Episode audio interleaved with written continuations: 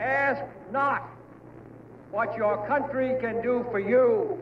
Ask what you can do for your country. You hold the line faithful to duty, confronting our nation's foes with implacable will.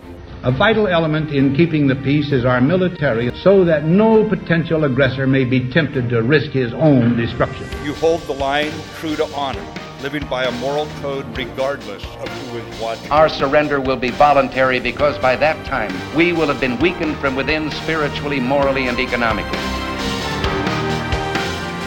Welcome back to another episode of Holding the Line, a podcast on national security, innovation, technology, and policy. I'm your host, retired U.S. Navy Commander Guy Snodgrass, and joining me is co-host, retired U.S. Army Colonel Mark Solomons. Mark, how you doing? I'm doing great, Guy. I had a great weekend, and I'm ready to get fired up and start the week. Yeah, absolutely. So happy Tuesday to you. It's always great to uh, be back into our weekly battle rhythm for the podcast as we're jumping into this, I did want to make a special note of thanks to two people who are podcast listeners. One is Michael Posey. I really appreciate the fact that unsolicited, he sought us out on Anchor FM and signed up to make a monthly donation. That's absolutely fantastic. First person to do so. And I love the fact that, again, it was not solicited, which, as many people have pointed out to me since then, that I'm probably losing a step because I have not yet asked people to do that. So if you feel so inclined, if you've enjoyed listening to the podcast so far, trust me, there are definitely some startup costs involved, both in money and, of course, the ongoing commitment and time. So if you feel so inclined, head on over to anchor.fm, search out the Holding the Line podcast, and you can make a monthly contribution or even a one time contribution if you feel so inclined. I can tell you, I'd be honored to receive it. The second person I wanted to make note of specifically is Nate Lauterbach. I thought it was absolutely fantastic. He had listened to our podcast episode with Ben Coleman on innovation made it a point to go on Twitter to highlight that episode and say, look, a lot of times when you talk about innovation, it's kind of a snooze fest or you're just repaving the same ground over and over. And he's like, this episode was not that. So big thanks to uh, Nate for his positive support of the program on Twitter. And of course, once again, Michael for his support financially. The last kind of update I wanted to give everybody and our listeners is just a quick congratulations to Mark on his new job. So, yesterday on Monday, he fired up his brand new job. He's now returning to the Pentagon as one of the senior leaders there. He's going to be uh, working in OSD policy, and he'll be in a shop called SOLIC, which stands for Special Operations Low Intensity Conflict. So, a great grab by the Department of Defense. They recognize the value he's going to bring to that organization with his wide, diverse contacts. So he'll be uh, certainly gainfully employed now, Monday through Friday at least, as he's moving forward uh, and we'll continue to work Mark in definitely for the wrappers on the episodes as much as we possibly can. Start working in some guest co-hosts as well. So, uh, Mark, congrats to you. Hey, thanks, guy. I appreciate it. Again, I'm ready to you know get back to work and uh, get rid of the COVID here. I've been sitting around for a period of time mowing my yard. I'm ready to get back to work. Absolutely, and and it's something, Mark. I know you and I offline have talked about numerous times. I'm certainly enjoying the path I'm on right now. I think there's a lot of ways for those listening that you can always make a significant positive impact to the nation, to national security, to your family, to your community. But I got to be honest with you. Part of me, Mark, is envious because I do know the immediate impact, the positive impact you can have when you're working inside of the organization because you can move a lot of levers that can be more difficult to move when you're on the outside. So, again, congrats. So, cool. for our listeners, uh, really a special episode because we've had two pretty significant, fast moving pieces of information we've touched on previously. We thought, what a great time to circle back around to discuss. The first one's going to we're going to touch on quickly, and this is the book that was just released today by Ambassador John Bolton, the former national security advisor to President Trump. So we're going to just talk a little bit about the book, some of the revelations. The second one, we're, we're going to definitely drop anchor and spend more time with is this past Friday, you had the new Secretary of the Navy, Ken Braithwaite.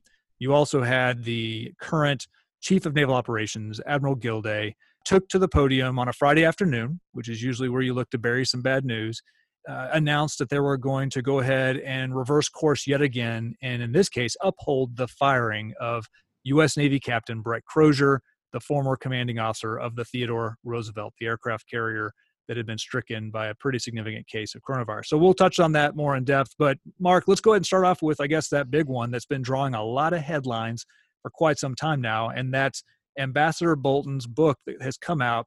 And frankly, I don't think even Ambassador Bolton would disagree with the fact that this is really being touted as a no kidding, guns a blazing tell all, where he is willing to share a lot of the behind the scenes, some personal information, some dirty laundry about not only his former boss, but his former coworkers. I'm curious, you know, what are, what are your thoughts so far on where we are with this revelation? Yeah, no, certainly is big news that you know hit the Beltway as well as the uh, international community writ large. I mean, let's face it. I mean, no one can come across and say Bolton is some you know left leaning, you know, liberal, tree hugging, whatever. He's a hardcore conservative and a, been in this business for quite a number of years. So I think we're going to have to take what's in this book as pretty much face value, and it came down as he says it has. And of course, watching the White House uh, try to get it disqualified for revealing top secret stuff, I mean, which you and I both know is kind of a fanciful way of saying, you know, don't don't buy the book. But at the end of the day, I know he checked all the blocks and crossed all the T's and dotted the I's to, to run it through the proper channels. And while there may be a few questionable things, I'm sure Mr. Bolton has done his homework diligently, and uh, I'm looking to get into some some of the highlights there that he he brings out there. Now, having said all that, I will say uh, was disappointed that he did not come forward when he had the chance during the uh, impeachment process last January. I think this may have shed quite a bit of light on what was going on with the whole U- Ukraine scandal, and you know, a true patriot probably would have uh, put country a little bit further ahead of a you know profits here. But it is what it is. You know, this information is coming out now, and I think it's important just for national security practitioners to understand, you know, how a lot of this stuff works behind the scenes. I mean, it's always a, a gray area, if you will, with the international politics and getting countries to cooperate or or not cooperate. So um, I'm looking forward to the highlights in here. What what what have you heard so far? Well, I just wanted to double down on something you said, and and I remember months ago when this book was first announced, and it also was the same day that Ambassador Bolton had signaled that he would be willing, if subpoenaed, to testify before the Senate. That if the House of Representatives subpoenaed him, he would fight that in court, and he would he would seek to not testify. Then the revelations about his book come out, and uh, because of the kerfuffle that surrounds it, he says, "You know what? If the if the Republican-controlled Senate calls me, then I'm going to do my civic duty and go before and answer their questions." Which, frankly, I think he made it apparent he did not want to testify, regardless of whether you thought it was a perfect or imperfect impeachment inquiry by the House of Representatives. Doesn't matter. You were subpoenaed, or, or excuse me, they were going to subpoena you. And they were asking you to testify. Others did. You refused. And then when you knew that there was a greater than average likelihood that a Republican controlled Senate would not subpoena you, that's when you offer up your services. So, uh, unfortunately, I think too clever by half. He's definitely getting beat up by both sides of the media, meaning left leaning and right leaning. But I think one of the articles I read over the weekend that really stood out to me, one of the magazines I do read is called National Interest. It's a, definitely a conservative magazine and it was written, I believe it was by uh, the editorial board, saying that admittedly, John Bolton's been a longtime friend of that publication, of the individuals there. However, they were very disappointed in, in how he has handled this situation, but that if it came down to a battle of credibility between President Trump and Ambassador Bolton, Ambassador Bolton would win every time. And I thought that that was yet again a very interesting commentary about where we are in current day because it's a conservative leaning or definitely a conservative publication, but they gave the tie to Ambassador Bolton if it's an issue of credibility. So we'll see again how all this plays out. There were a lot of teasers that were kind of spilled into the public domain. The knives are out for sure. And we're, we're going to see more of this in the coming, not only days, but I suspect weeks and months as we head even further towards the November election.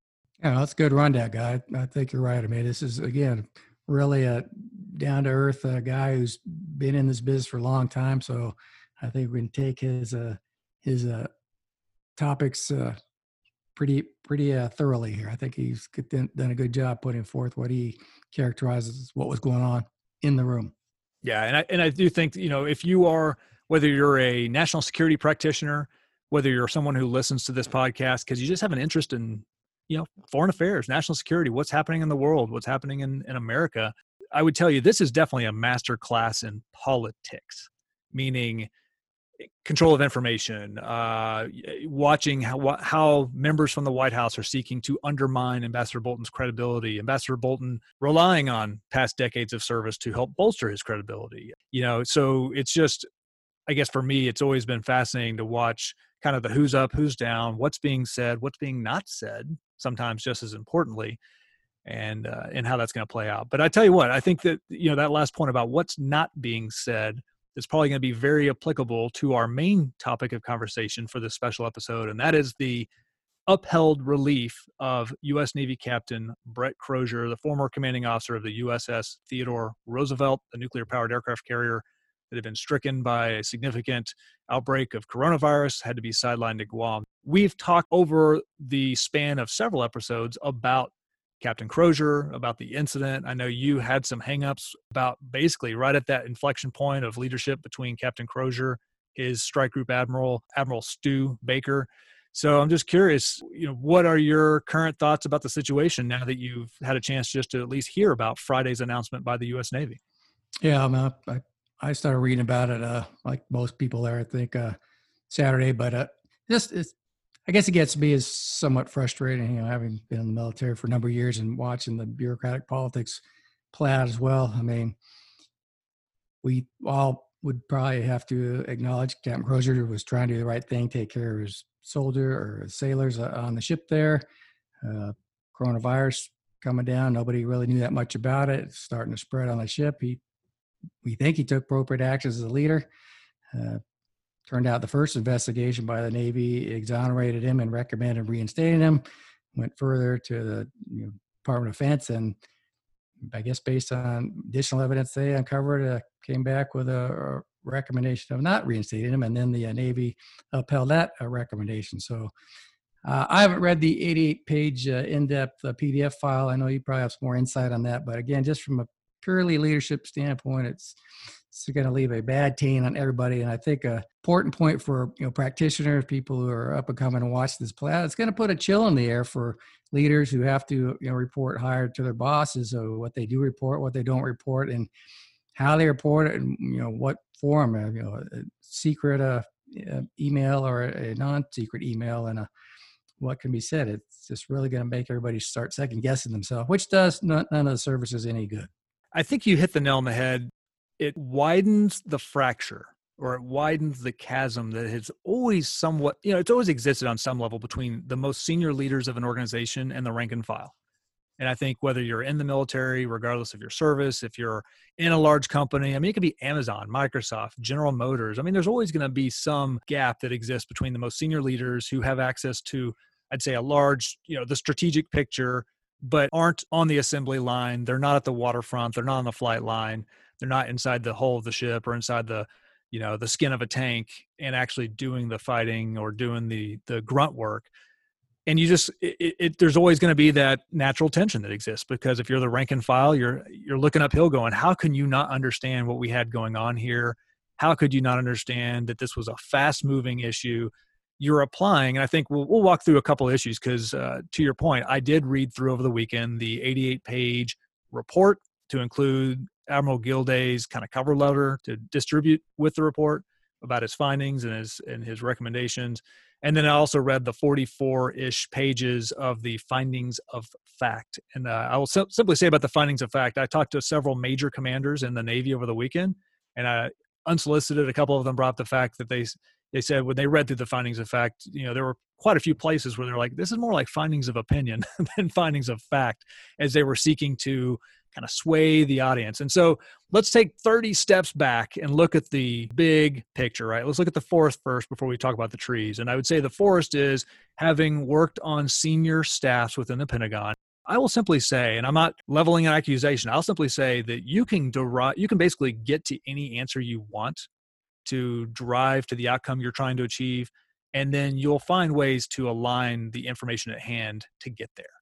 And I think we've all seen this play out throughout our careers, regardless of your industry, regardless of your branch of service, if you're serving or if you're a civilian, uh, where you work throughout national security. I mean, that's just a fact of life. You know, sometimes as a senior leader, you say, "Here's here's what I think, and here's where we're going." And and the only concern I have from an optics standpoint, for sure, certainly, there's no doubt that the Navy is very concerned about controlling their narrative. The Navy is very concerned about optics. It's a very politically charged, it's a very partisan moment in time for the services. And we've seen this and we've talked about how this has played out with the commander in chief. So now here you are, yet again thrust into the spotlight with this Captain Crozier situation. And frankly, you just kind of want it to go away. as soon as possible. And and I guess if nothing else, for food for consideration, when you have the acting secretary of the Navy, Modly, relieve Captain Crozier. The chief of naval operations recommends reinstatement based on a preliminary investigation that looked at communications, looked at the way they handled the coronavirus. They looked at everything they had available over the course of a week and said, I recommend reinstatement. That's a pretty strong statement to make and a resolution to arrive at right around the time that the acting secretary of the Navy resigns. And then to come back, you know, and to present that to the chief or to the secretary of defense and be told, yeah, I'm not so sure about this. I'd like you to take a, a deeper look. There's there are several ways you can interpret that. One of which could, of course, be I'm not necessarily happy with the answer you brought me. Why don't you go ahead and take a deeper look and maybe bring me a different answer? So uh, we're not 100% sure how this all went down. I can tell you, based on talking to uh, people around the Navy, Captain Crozier himself was expecting to go back into command. He'd already been in discussions with senior leaders about the timing to do so on board the TR up until about a week ago. And then uh, the rug was pulled out from underneath his feet pretty close to the time that Gilday announced uh, the findings that he shared with everybody on Friday. So, without naming any names, Guy, would you say that other uh, commanders did have a similar issues with the outbreaks on their uh, their vessels, and uh, obviously uh, let their leaders know, but didn't get into the public domain? But did they do some actions different than what Captain Crozier did? Well, the report doesn't really go into that, and of course, for interests of or in the interest of national security, I think the Navy and all services have been a little bit circumspect with how they share the numbers of infected, where they're located, and any operational impact it's had on vessels or aircraft wings or army battalions, et cetera. I mean, so they've they've tried to keep some of that close hold and they'll share some aggregate numbers so that the members of the media can at least report on it. They're trying to show some transparency, but without giving any potential adversaries or competitors any safe harbor with more information that's required. So all that to be said, the report only looks at one other ship that was part of the strike group that had also pulled into Vietnam with the USS Theodore Roosevelt. The steps that they took to mitigate were very similar to what the USS Roosevelt was doing. I think the difference is, and and realistically speaking, and we'll I guess we might as well go to the punchline. I think the problem for the rank and file in the Navy and for the larger national security community is that Admiral Gilday took to the podium on Friday to say that he was going to go ahead, change his course again. He's going to uphold the removal of, of Captain Crozier because, man, if he had known then what he knew now, he never would have recommended reinstatement in the first place. It's almost like that situation where doth protest too much.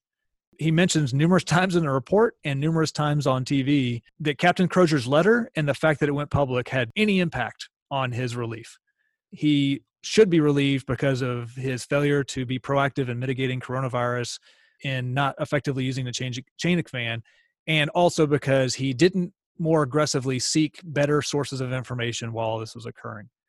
I would tell you, having read both the findings of fact and also reading through the entirety of the report, it's really kind of the reverse. I mean, if you have ever followed politics in DC, if you've ever followed how the services, specifically the US Navy, has handled high level firings or issues that get in the public eye. This is a textbook example of you're saying you didn't fire him for the thing you deliberately fired him for, but the stuff you're saying that you actually wanted to fire him for, he actually did quite well on.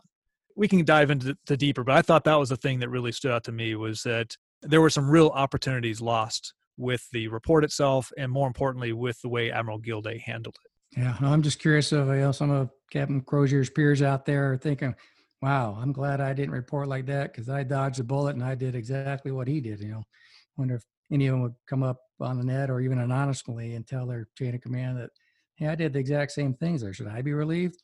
So I think we both know the answer to that. There's not going to be a single person who asked that question, uh, although several might be thinking it. The report also outlines that when Captain Crozier sent his email, as has been pointed out several times, he had no intention of highlighting it. He sent it to his chain of command the senior most member of the chain of command who received it, who was Commander Pacific Fleet, actually read it, was alarmed by it, immediately called the ship, offered support, had a direct conversation, and buried it. Didn't report it up the chain and wasn't going to take any adversarial action against Crozier because of the letter. The only reason Crozier gets fired is because the letter goes public.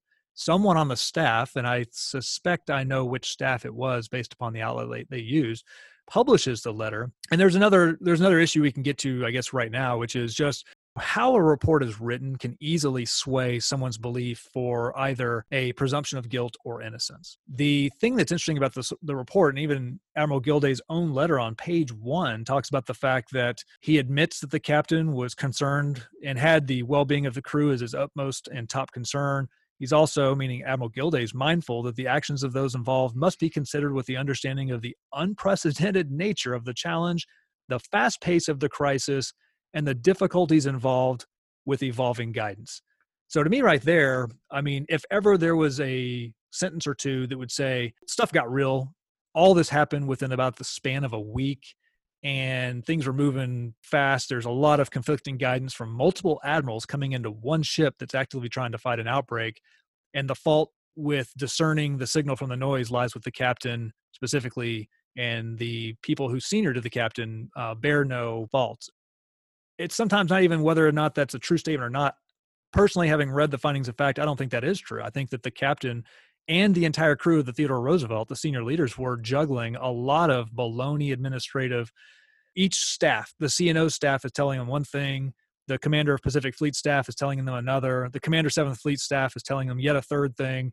They're trying to juggle so many different sources of information that are all contradicting each other about what was important at the time, what they were required to do, and it made life untenable so, contrary to what Admiral Gilday announced on Friday, where he said he was upholding the relief because the captain did not demonstrate the proactive, forceful leadership, the ownership of the problem, the the maximizing the impact that was underneath his span of control.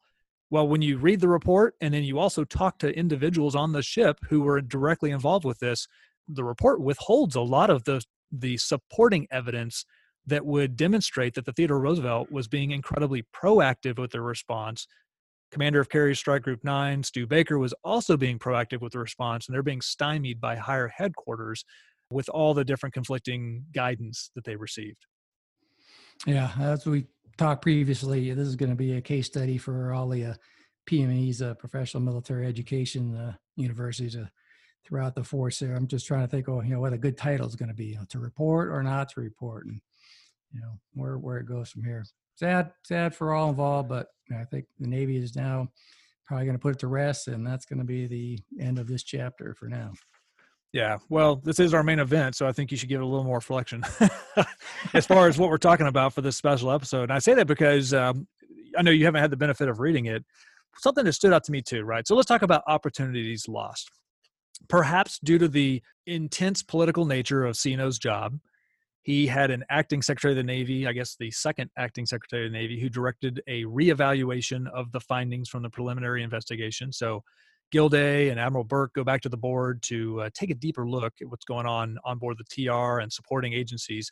All this culminates in this report, but there's also a summary of opinions and recommendations for what needs to be accomplished next. One of which, Mark, to your point, is to create a case study but the way the case study is set up isn't take a broad look at this. The case study is basically take a look at the actions on board the TR, how a Navy captain could not be more proactive in seeking outside sources of information, and how warfare commanders, these are all 06 level, right? Meaning Air Force and Army and Marine Corps colonel slash Navy captain level individuals working together as a team to assess and fight this problem, how they suffered from groupthink and basically uh, the report doesn't say this this is me saying this but uh, essentially what's implying is how they kind of fall into hysteria and overreact which re- results ultimately in crozier's letter which calls a lot of undue attention to the navy. Wow. Did uh, any of the other uh, carriers have as big an outbreak that you can talk about or uh, know off top of your head? No uh, not that i am aware of and frankly i i haven't even tried to follow what you know the tick-tock of any other ships or units within the Navy. And like I said, I think all services have, have worked, understandably, I would say, in the interest of national security, to obscure some of the facts of coronavirus outbreaks in order to avoid providing any aid or comfort to competitors or adversaries, uh, should they seek to exploit the situation, right, wherever you may be around the world.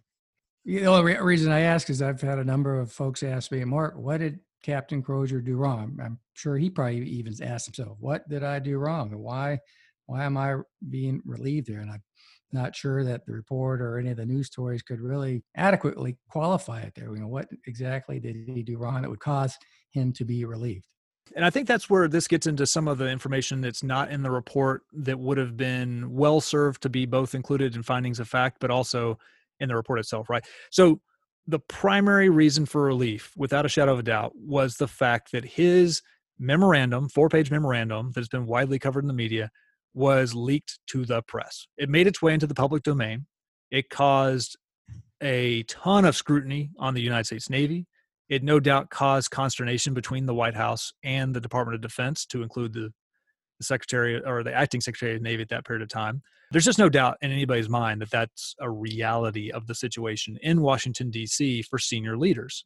Senior leaders would certainly say this caused unnecessary scrutiny on a uh, department that's already taken a number of hits in 2019 and 2020. When you think about the uh, Eddie Gallagher situation, the resignation of Secretary Spencer, the firing of Admiral Moran, who was going to become the CNO. I mean, it's just been a really rough time for the Navy. And yet, here's another fastball they've got to deal with. I can tell you, and I think anybody who has served in command within the Navy would tell you that if this had not gone public, he would never have been relieved. So I think that's that's the number one just reality that if you're a junior officer, if you're a junior national security practitioner, you know, there really is a nice rule out there that is before you hit send on an email, you need to just assume that everybody in the entire service is going to be able to have a, a chance to read it. You know, how's this going to look when it hits the cover of New York Times? It's stated in the report. Captain Crozier uh, stated that he did not necessarily have political concerns and or media concerns in the forefront of his mind and was he really just didn't pay much attention to the fact that hey i'm sending a small distribution to a total of ind- 10 individuals directly in his chain of command this this letter uh, and memorandum and if this leaks this could be bad so i think unfortunately that's you know that's putting on captain crozier's shoulders the burden of whoever it was from one of these staffs who leaked the actual memorandum and caused all this pain and discontent for the navy you know, this is really on their shoulders, not his, but he's the one whose name's attached to the memo. He's going to have to be the one that ultimately, I guess, doesn't even fall on a sword. Someone sticks the sword right through his chest because someone's going to have to to bear the brunt of this. Now, I will tell you that uh, certainly individuals on board the Theodore Roosevelt I've spoken with who were part of that command team look, I mean, they'll be the first ones to tell you it was a fast moving situation. In the perfect hindsight of 2020 from mid May or even here we are, you know, towards the tail end of June, with everything we know about coronavirus now, would they have done things differently? Sure, you bet. There's also the perspective difference with you when you're in close continuing contact with leaders who are working the coronavirus issue on a daily basis. You're talking to them, if not daily, uh, hourly, about uh, status updates. You've got that 5,000 mile screwdriver coming from the Pentagon, coming from Commander Pacific Fleet, coming from all these different upper echelons, all seeking to get inside the skin of your ship there is just a absolute communication breakdown. So that's probably one of like the major lessons learned that I think that the CNO would have been a rock star. He may have arrived at the decision to uphold Crozier's relief. I think CNO could have been a rock star if he had at least in this report pointed the finger back towards Navy staff a little deeper and said, this has become a systemic issue where there's miscommunication, where leaders lower in the echelon signal concern about readiness, signal concern about they're not getting what they need. It rises to a high level, gains public uh, interest, and then that leader's dismissed, but the senior leaders are uh, are moving right along. I think he would have been great if he'd said, "Let's do a case study that takes a look at what we could have done better." If he takes a look at, uh, you know, why does the report, for example, talk about all the negatives of the TR but rarely about the positives? Why does the report bend over backwards to talk about all the positives of senior Navy staff, but doesn't really highlight any of the negatives. I mean, there's a lot of things that I think that the CNO could have done to say, hey, we're not blameless. Uh, there's a lot we could do better, and we've learned from this episode. But at the end of the day, when you're the captain of a capital vessel for the U.S. Navy that finds itself in these waters, this is the expected outcome. And in this case, this is the outcome we're going with. We touch on another uh, topic. I was uh, thinking this through the what were the two ships that uh, are involved in those uh, accidents, the McCain and Fitzgerald. The other one, yeah. So soldiers were or sailors were uh, killed, injured on those, and the Navy actually came out and held a lot more people accountable in addition to the captain. So I'm just curious with the Crozier thing. Right now, all we've heard is uh, Captain Crozier being relieved, and I think Admiral Baker's promotion may be on hold. But is anybody else looking at being held accountable? Uh, you were mentioning you know, staff, uh, I think, has a big role in this, but other leaders, you know, this seems a lot bigger than just one one person, one commander. And so that's one thing the report did say was to take a look at further administrative actions against the senior medical officer on the ship. Uh, one thing the report does paint, which is pretty damning, at least is the way it's written. And of course, we weren't there, and and I've already highlighted there. Are, there's some daylight between I think reality on the ground from what I've heard from people who are present during this episode on the TR, uh, and the way the report has been structured. So I'm not sure if this holds true for the SMO or the senior medical officer as well, but you know, it sounds like there's a near mutiny with the medical department, and that a lot of the junior individuals and officers in the medical department had had written a pretty alarming letter with explosive language. They brought it to the senior medical medical officer and said, "We want you to sign this to support us. We're going to send this to Navy leadership or Navy medical leadership, and we're going to threaten to leak it unless they change course and do something." And the report, I think, is I mean, one, it says this, the senior medical officer did sign it, which of course I would not have agreed with. It does mention that both the executive officer for the ship and the commanding officer for the ship both said, don't send this letter. Things are in work. This is not the right course of action. However, they still sent this letter. Uh, it also mentions that unlike Captain Crozier, who had a very small distribution on his email that went to the appropriate leaders in his chain of command. Now, I think uh, Captain Crozier himself would tell you that, well, in hindsight, even though he's dealing with these people on a daily basis and they're aware of actions being undertaken, he still should have informed the strike group admiral before he hit send on that email to circle back around and make sure things are moving in the right direction. He should have included uh, one leader he admitted from the email chain, you know, that kind of stuff. I mean, there's definitely lessons to be learned from the TR side. And I'm not saying anything to the contrary, but I am saying that when you've got the senior medical officer who emails this to senior medical leaders, then in, and then sends another email to 160 just random people around the Navy, forwards copies of documentation to his personal email address. Uh, I mean, there's just a lot of stuff that you kind of raise your eyebrow and go, ah, "That's that right there." Does sound like that would be reasons for removal or dismissal for cause. But uh, again, the thing that that I think will ultimately come out should an enterprising reporter or two begin to FOIA the statements from those involved and start actually digging into more of the, I would say, the full spectrum findings of fact is going to demonstrate that this, you know, the CNO plays it out like Captain Crozier is withholding his sailors from get from disembarking from the ship. They can't leave the ship until he has pristine hotel rooms, and that's not a course of action that the Navy was looking to take. Therefore, you know, he stymied efforts to put the security of his sailors before their, I believe it was like comfort and well being. Well, that's not true. Captain Crozier, for example, had hundreds of sailors staged in the hangar bay of, a, of an aircraft carrier, telling the base commander, I am ready to get more sailors off. I need you to come get them. I need you to give me the lodging. And the base CO is saying, I don't have capacity. I don't have this. Now, the report will say, only something like 500 rooms out of about 1500 were being used but that's because the base commander hadn't actually made those rooms available and that inflated 1500 number was actually from later in the week than the first few days they were pier sides right? So there's a selective use of information throughout the report. The report doesn't cover down on a lot of the mitigation efforts they put in place and frankly the report does do a good job of saying as soon as they realized that sailors could have been infected or exposed to COVID, they immediately left Hanoi. They got underway. They put those individuals in isolation. They tested them. They, they followed all the known CDC guidelines at that point in time. And in fact, when they got underway, the CDC guidance and, and what became more widespread guidance to practice social distancing was not even in place. So when you're the CNO and you're and you're blaming a Navy captain for not taking extraordinary measures that the Navy itself hadn't even proposed, I think is a little bit of once again you're using the lens of perfect hindsight to judge the person who is uh, fighting this battle in a bad light. The other thing I, I thought was a little bit beyond the pale, right? So the report will will highlight things in a way that makes the captain look pretty bad. It'll say the commander 7th fleet was having a daily coronavirus working group meeting and the, and the captain of the ship did not participate. Well if you've never served on an aircraft carrier if you've never been in the military you might read that and say wow yeah the captain is derelict in his duty. He's not taking part. And of course when you when you actually talk to individuals who were there no. The, the theodore roosevelt had a representative at those meetings every single time the captain of a warship rarely attends working group level meetings, just like the chief of naval operations would not attend a working group level meeting inside the Pentagon. That's that's well below his purview. They had active ongoing flight operations. They were still doing un, what's called underway replenishment. It's called an unrep. There were still a lot of day to day activities going on this carrier as they're trying to to battle against the outbreak of COVID. And so, really, Mark, at the end of the day, you get to the, I guess, culminating event, which is his email and the reason for the actual reason for his relief. And that is by the report's own admission, for days and days and days during this outbreak, the Navy had said they were not going to entertain any ho- use of hotel rooms.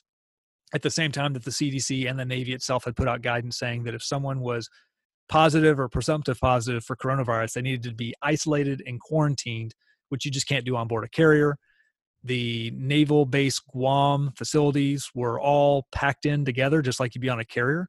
And so they weren't being given the opportunity. And that's ultimately, you know, when you when you read the report, that's why the captain took the extraordinary measure was because of the fact that uh, senior leaders claimed they were already working the situation. They probably were.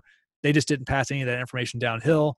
The captain, who believes things are moving way too slowly for what they're seeing is a quick rise in cases, sends that letter. He sends it to a trusted group of individuals within his chain of command. One of those individuals leaks the email. Yeah, that's just really is what irks me. I mean, again, there's so many folks involved with this problem slash situation. I mean, not only 06, but uh, you know, 07, 08, 09, 010, yet only one person that we know of is, is fired there. It just, it just kind of galls me that and it, it happens in all the services as well there, but you know, you just try to push blame down to the lowest level and everybody else kind of wash their hands of it. It's just a, it really kind of gets in my craw. And so to your point about the McCain and Fitzgerald collisions, that's something that, to use your term, stuck in the craw with a lot of Navy commanders and major commanders was when the uh, then CNO, John Richardson, Admiral John Richardson, had repeated meetings with commanding officers and pointed the finger right at them and said, basically, this is your fault. I don't, you know, I don't accept any responsibility for this. This isn't my problem as the person responsible for man train and equip of the service or readiness of the service this is you know on you as the commanding officers have to make this kind of hard call. When of course as you look back at that investigation these commanding officers were signaling concerns were sending that uphill. Even the admiral at seventh fleet at the time uh, admiral vice admiral Aucoin, was repeatedly sending his flares upstream saying these ships are not ready to go. They cannot proceed on mission. They, they're not this is going to lead to a bad result the collision happens, and of course, Aucoin was the guy to leave. So I think that's you know that really is the crux of the matter. That's where uh, you know sometimes just as very very senior leaders, you have to once again remember and recognize that you're always judged based on your level of performance. You know, if you're a commander, you don't get fired for making a commander mistake if you're commander you get you do get fired for making a lieutenant level mistake right? Just like a lieutenant wouldn't get fired for making a lieutenant level mistake. So when you're operating at your level you're doing all the very best within your span of control and something like this occurs you don't fire someone for it. Now you do fire them if they make a, just a really really bad immature mistake and i suspect at the end of the day that's probably what the CNO could have said is that he felt that the captain's decision to send this memorandum what maybe revealed a level of immaturity that he wasn't comfortable with, and that's why he upheld it. I think people could get behind that. And I think, again, the CNO would have been very well served, not only for this particular situation, but to continue to try to find a way to heal the divide between senior leaders and those they lead with the McCain, the Fitzgerald collisions, the other numerous incidents that have occurred throughout the past few years in the Navy by simply saying, you know, there, there really is a, a leadership issue, just like the new Navy Secretary has said and we're going to be taking a really hard scrutiny at us and we're going to we're going to be publishing some reports on us and do some case studies on us to figure out how can we communicate better how can we use the chain of command so that a ship that's fighting an active and ongoing outbreak isn't receiving different guidance from three different admiral staffs none of which align with each other. Yep that's why the case study is going to be interesting when they come up with their recommendations on what possible courses of action a leader is supposed to take and a unknown territory such as this. It's uh, going to be a challenge. I would love to see. I guess the last pitch I would say, if I've got a call to action of any kind, it would be this. Now, it, was, it would be great to see some enterprising Navy individuals who get together, and like at the War College or at the U.S. Naval Institute or at a group called CIMSEC, right? And says, okay, we know that the official U.S. Navy stance is going to take a look at some of the leadership breakdowns on board the TR, and it's going to be specific there. Let's take a more holistic look at uh, what's been occurring and what do we think that not only can we learn from these incidents but also what can the younger cadre junior sailors both officer and enlisted what can they learn and understand about the perspective of being a senior leader that will help make better informed decisions right? I mean anytime you know when i was in uniform i always espoused uh, what's called two up one down leadership. And i always told my sailors that hey you need to be not only thinking about what do i need as your boss think about my boss the air air wing commander you know what are they trying to achieve what do they want because if you know that you can anticipate my needs and be much better at what you're bringing me and likewise one down meaning hey don't dive down to the deck plates to task people delegate, use that layer of leadership right below you, have high standards, hold people accountable, but don't micromanage, you know, delegate down. So two up, one down leadership. And I think that in this case, that's certainly something that would have helped if if you hadn't had everybody rushing to provide input to the ship and just let the chain of command work. I think you would have would have sidestepped some of these issues. Yep, I think that's going to play out as well as we try to develop future leaders. I mean, nobody wants to be micromanaged, and we're trying to develop leaders are bold, aggressive, willing to, you know, take uh, take chances to seize the initiative. Uh, you know, especially when the bullets are flying or missiles are coming in there, you can't be, you know, second guessing yourself. Is this going to get me fired? And that's yeah. uh, the end of the day what the Navy's going to have to wrestle with here. Yep, and I would say, uh, I guess, I guess the last call to action, or just something to think about for our listeners, is uh, what we talked about in a couple different episodes. Right, John Boyd you know you can either be somebody or you can do something and i think that's what has always made me feel very comfortable about the quality of men and women who stay in the fight in each of the services or as a civilian in the department of defense the intelligence communities et cetera. You know you've always got talented individuals who will say you know i could minimize the impact i make. I could maybe sell a little bit of my soul to be somebody. But like john boyd they say you know that's not what i'm after. I want to do something right? I want to have that significant impact, inspire others, just like we talked about previously. At least in a lot of uh, military circles, people can tell you who John Boyd is. Nobody can really tell you who the chief of staff of the Air Force was at that same span of time. And I think that speaks to the utmost importance of being willing to be somebody that that actually puts impact ahead of of promotion or or job title. But otherwise, thanks everybody for listening. As always, if you're a fan of the podcast, please go ahead and uh, follow us, give us five stars, leave us a written review because that certainly fires Mark and I up.